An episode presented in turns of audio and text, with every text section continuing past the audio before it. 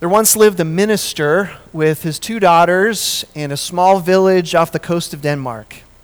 And this minister started a church that was founded on the teachings of Jesus in the Gospels and on the core value of simplicity. That life in this community should be simple, no extravagance, no lavish things. Uh, that dress would be modest and mostly wear black or white. Food would be soup and bread, not more than you need for your daily needs. And so they gathered a group, a small congregation, who every Sunday would meet in the minister's home, and the minister would preach, and his two daughters would play the piano and sing.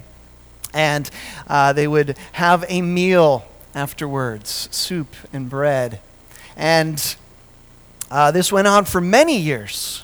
And the daughters were very devoted to their father and even turning down marriage proposals in order to stay in the village and do the work of the church and work with their father.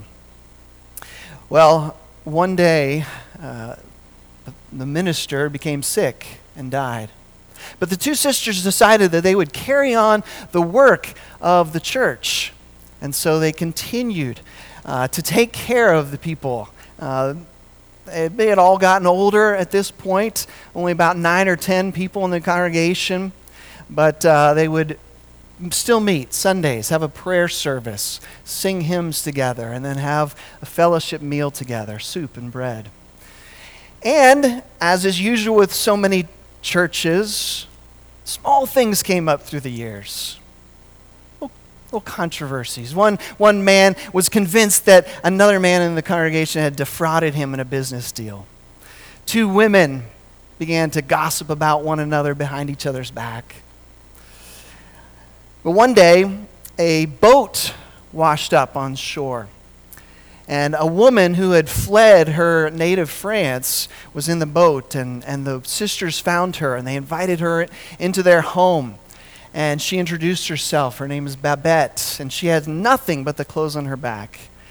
And she asked if she could simply live with them and she would serve them. Well, the sisters, of course, had never had a servant. They were used to being the ones serving, and they had no money uh, to pay her, but they reluctantly agreed to allow her. And so they taught her how to do the, the laundry and how to make the soup and the bread and uh, take care. And she, Babette, quickly fit into the community. Uh, and many years they lived this way until one day uh, Babette received a letter in the mail from a friend back in Paris who had stayed there. And uh, her friend had gotten into the habit of uh, playing the lottery every month one ticket for her and one for Babette. And it turns out Babette had won the lottery 10,000 francs. And when she told the sisters, they just assumed that Babette would go back to Paris and live there on her earnings, her winnings.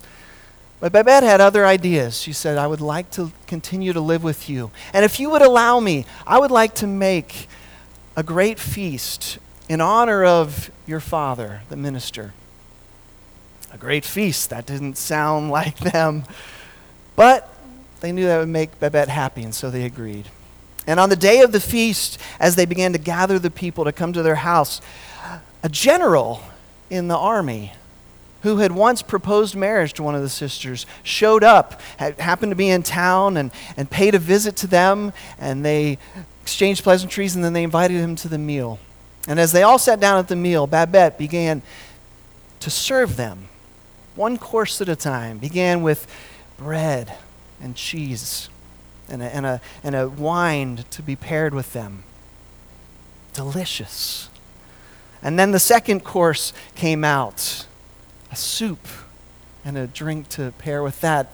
Better than any soup that they had ever had. And then a third course and a fourth course followed that pheasant, quail, all sorts of delicacies. And they, the people began to realize they had never had a meal this good. And by the time they got to the last course, the dinner, dessert course, the general realized why this all felt so familiar. He remembered that he had once had a meal like this back in Paris at the greatest restaurant in Paris.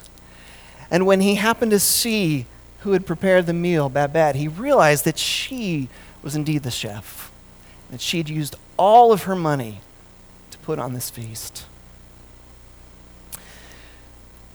Well, in this sermon series that we have been going through, at the table, we are going through the, the Gospel of Luke, and we're looking at all the different meals that Jesus had with people, and how during the meal he revealed himself and uh, realities of the kingdom of God to the people that he shared the meals with.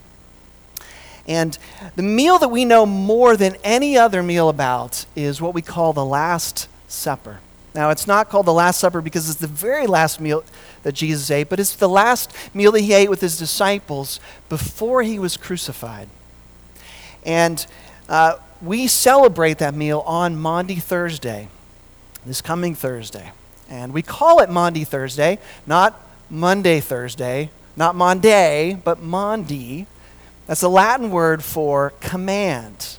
Because at the meal, the Last Supper, Jesus commanded his disciples, Love one another as I have loved you.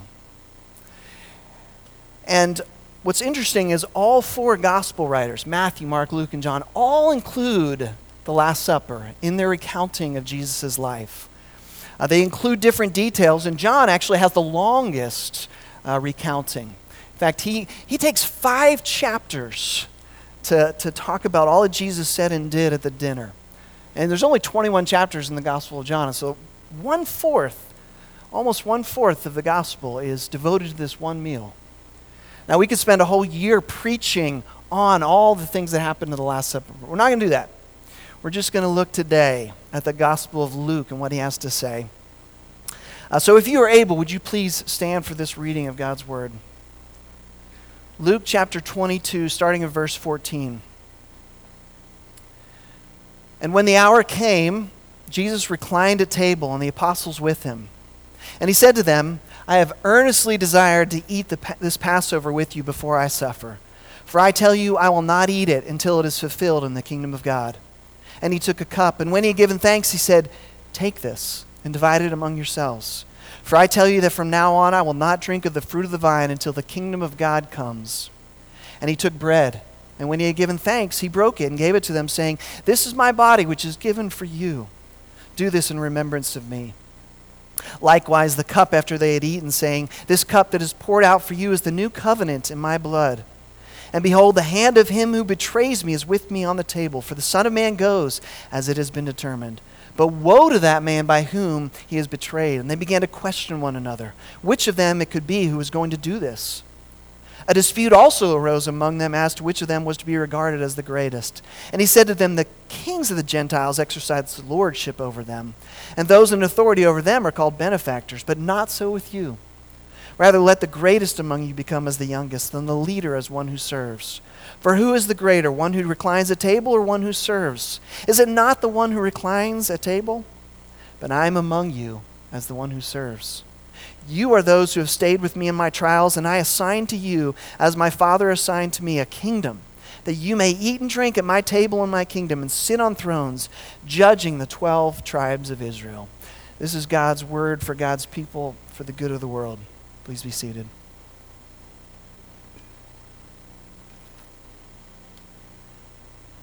In most of the meals that we have looked at in this series, Jesus was a guest at the meal. But at this meal, this supper, Jesus was the host. He had prepared and put everything together for his disciples, his 12 disciples who would be his guests. And the occasion is the yearly Passover, a celebration, uh, something that Jew- Jewish people still celebrate today. And it's a celebration of when God brought the Israel out, Israelites out of Egypt, out of slavery in Egypt. And uh, following a series of plagues, God uh, brought on Egypt. And the, the night before the last plague, the death of the firstborn sons, God told his people that they were to take blood of a lamb and smear it above their doorposts so that when the angel of the Lord came to claim the firstborn sons, he would see the blood above the doorpost and pass over their house. And so the main three elements of a Passover meal were lamb and wine to signify the shed blood of the lamb, and bread, which God commanded the Israelites to prepare as unleavened bread, uh, signaling their readiness to flee Egypt and slavery. And so, by celebrating the Passover, Jesus is honoring the past and celebrating the way that God had saved his people in history. But then he does something radical. He takes the bread and the wine and he gives it new meaning.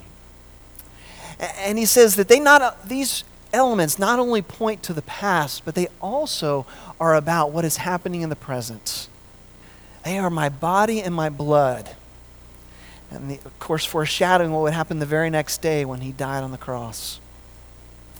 And then he goes further and says, not only do these things tell us about the past and the present, they also are about the future. But because I will not eat this meal again it is till it is fulfilled in the kingdom of God. Throughout the Old Testament, there were images of the great wedding feast of the Lamb, the wedding supper of the Lamb. And it's this that Jesus is pointing to in the future. And this meal with Jesus was full of talk about heaven because Jesus lived in light of eternity. Throughout Jesus' life, he was constantly teaching about not only this life, but also about the next. He told many parables about the kingdom of God and about final judgment. He told a parable about a man named Lazarus and a rich man who both one went to heaven and one went to hell. He encouraged people to live and to sacrifice in such a way that they would be rewarded in the next life. And here in Luke's account of the, the Last Supper, Jesus mentions the kingdom, meaning the coming of God's kingdom fully in the next life, in the new heavens and the new earth. In verse 16, he says, He will not eat the Passover until it's fulfilled in the kingdom. In verse 18, he says he will not drink the fruit of the vine again until the kingdom comes. And then in verses 25 to 30, after the disciples just make fools of themselves, arguing over who's the greatest, he rebukes them, but then gently reassures them that they will sit on thrones and that they will eat and drink in his, at his table in his kingdom. So interesting this on the last night of Jesus' life, what he chooses to talk about. What would you, if this was the last night, you knew tomorrow you were going to die, and you had a meal with 12 of your closest friends, what do you think you'd talk about? Maybe you'd relive old times. I think I would be maybe scared, wanting to be uh, encouraged. But Jesus spends his time trying to encourage his disciples, though he is the one who is going to die. And, and in John's account of the Lord's Supper, he goes into even more details about the future. He says uh, that in my Father's house there are many rooms, and I'm going there to prepare them for you. He says that he's going to heaven and that he will be sending the Holy Spirit to tell to them, to declare to them the things that are to come, to tell them more about the future. And then Jesus prays in the great priestly prayer in John 17 to the Father, saying, I'm coming to you, Father. And that he desires for his people to also be with them in glory. See, for Jesus, there was really there's no real separation between this life and the next life. He was constantly talking about either one or the other. He told people that his kingdom was not of this world, but that his kingdom was coming and invading this world. And he was constantly trying to prepare people for life after death. And it makes sense that Jesus speaks so much about eternity because Jesus opens the gates to eternity. Now, I think everybody knows the story of King Arthur and the Knights of the Round Table, how King Arthur was the great king of England, and he chose uh, men that would sit around his table. Uh, men who had served him well, pledged loyalty to him. Jesus tells us, though, here that in the kingdom that he is the king. And he is the one who chooses who gets to sit with him at his table and at his kingdom. Verses 29 and 30. Let's read that again. He says, I assign to you, as my Father assigned to me, a kingdom, that you may eat and drink at my table in my kingdom and sit on thrones, judging the 12 tribes of Israel. What an amazing thing for the disciples to hear. But how do we get to this kingdom? The way into this kingdom is not through our accomplishments. It's not like the Knights of the Round Tables uh, that we have to go on quests and earn our way in. We only get into the kingdom through the body and blood of the King. We get in because our King sacrificed himself to save us. And notice at this Last Supper that Jesus doesn't give his disciples just good advice or some mystical formula of how to make your way to the kingdom. What does he give them? He gives them himself. Bread and wine. This is my body and my blood given for you. And elsewhere in John 6, Jesus says, Whoever feeds on my flesh, drinks my blood, has eternal life, and I will raise him up on the last day. Now, why would he say that? Why would he say that you have to eat his flesh and drink his blood? It's not because Christians are cannibals, but it's because only as we come into relationship with Jesus, as we become one with him, as we become united to him by faith, only then are we made worthy, enabled to come into the kingdom of heaven. See, Jesus makes an absolute claim that every person who has ever lived has to either accept or deny. He says that I am the way and the truth and the life, and no one comes to the Father except through me. Friends, there's, there's no other way into the kingdom of heaven. There's no other gate you can go through to get to heaven. Only through Jesus, only through his body and his blood.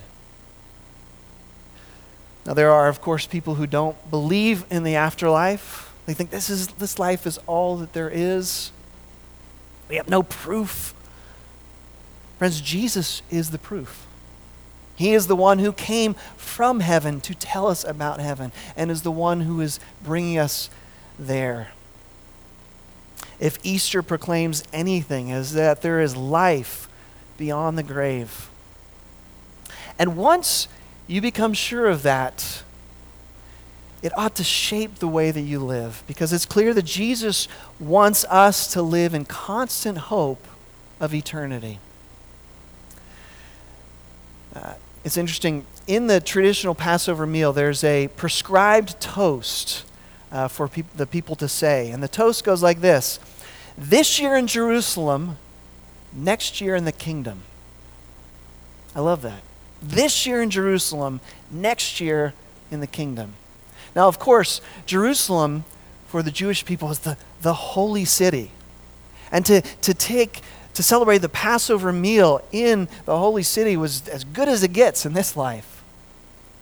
But next year in the kingdom, to celebrate it in the new heavens and the new earth is even greater. Do you live with an eager expectation of the new heavens and the new earth? Do you live with a hope of next year the kingdom? Now, here I need to do a quick little aside to make sure that we're all on the same page about eternity, okay? Because a lot of us I, I have found, and I, at one point I sort of thought this, that we think that heaven is just us going up into the clouds, maybe sitting on a cloud, playing a harp, singing Amazing Grace over and over for all eternity. And if that's heaven, uh, no matter, no wonder nobody wants to go. No wonder Billy Joel saying, I'd rather laugh with the sinners than cry with the saints. The sinners are much more fun. But he's wrong. Because the biblical vision of heaven is heaven coming down to earth. God's kingdom coming and invading this world at the end of time and purifying this world.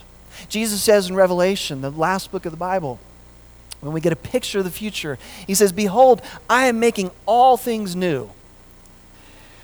Notice what he does not say. He does not say, I'm not, I'm making all new things. He says, I'm making everything new. He's going to purify this world, and everything good in it will continue into the next life, but without grief, without sorrow, without fear.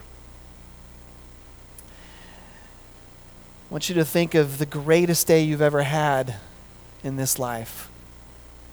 Maybe it was a great vacation. Maybe it was your wedding day, the greatest day you ever had. And I want you to multiply that by a thousand. You'll begin to get a taste of what the new heavens and the new earth will be like. And whatever you love, whatever is right and good and true and beautiful will continue into eternity with God at the center.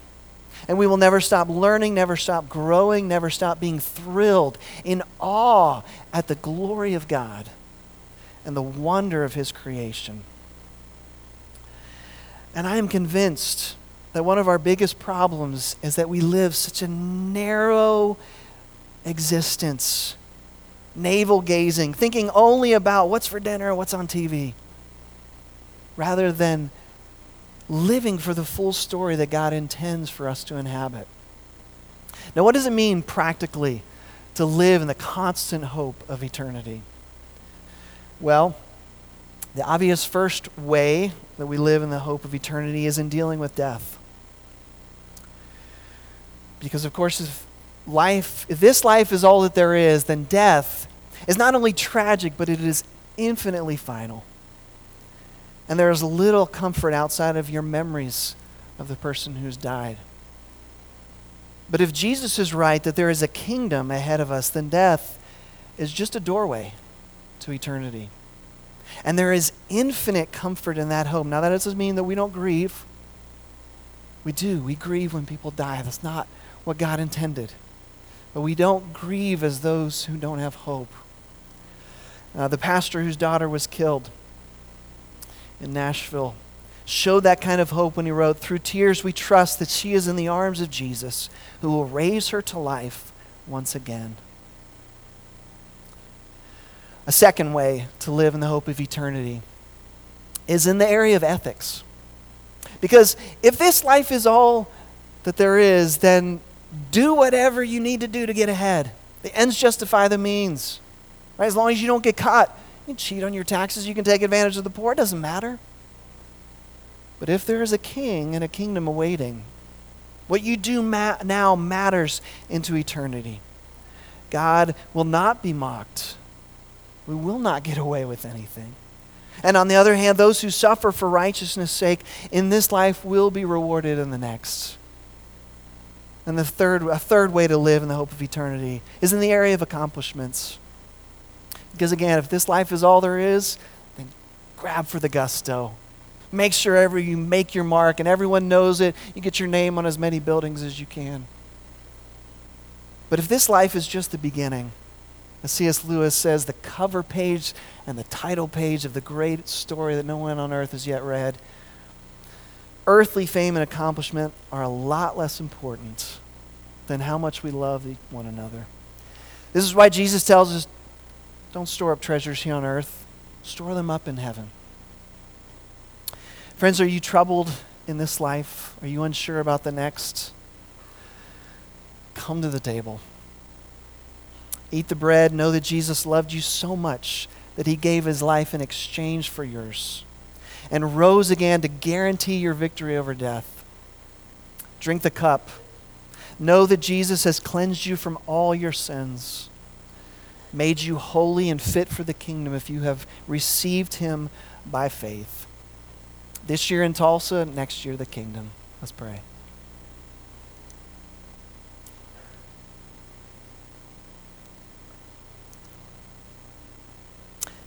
Father, we thank you that the future is not a complete mystery, for you have revealed the end of the story.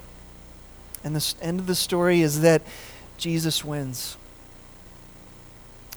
And that the victory of God will be complete. It was completed in principle on the cross and in the resurrection, but it will be worked out the final day. And Father, we await that day, with the Spirit of the saints, we say, Come, Lord Jesus. As we look towards the new heavens and the new earth, would you teach us how to live in a way that that is always before us? And we are storing up treasures in heaven and living for that day, even as we live our best lives here. In the name of Jesus, we pray. Amen.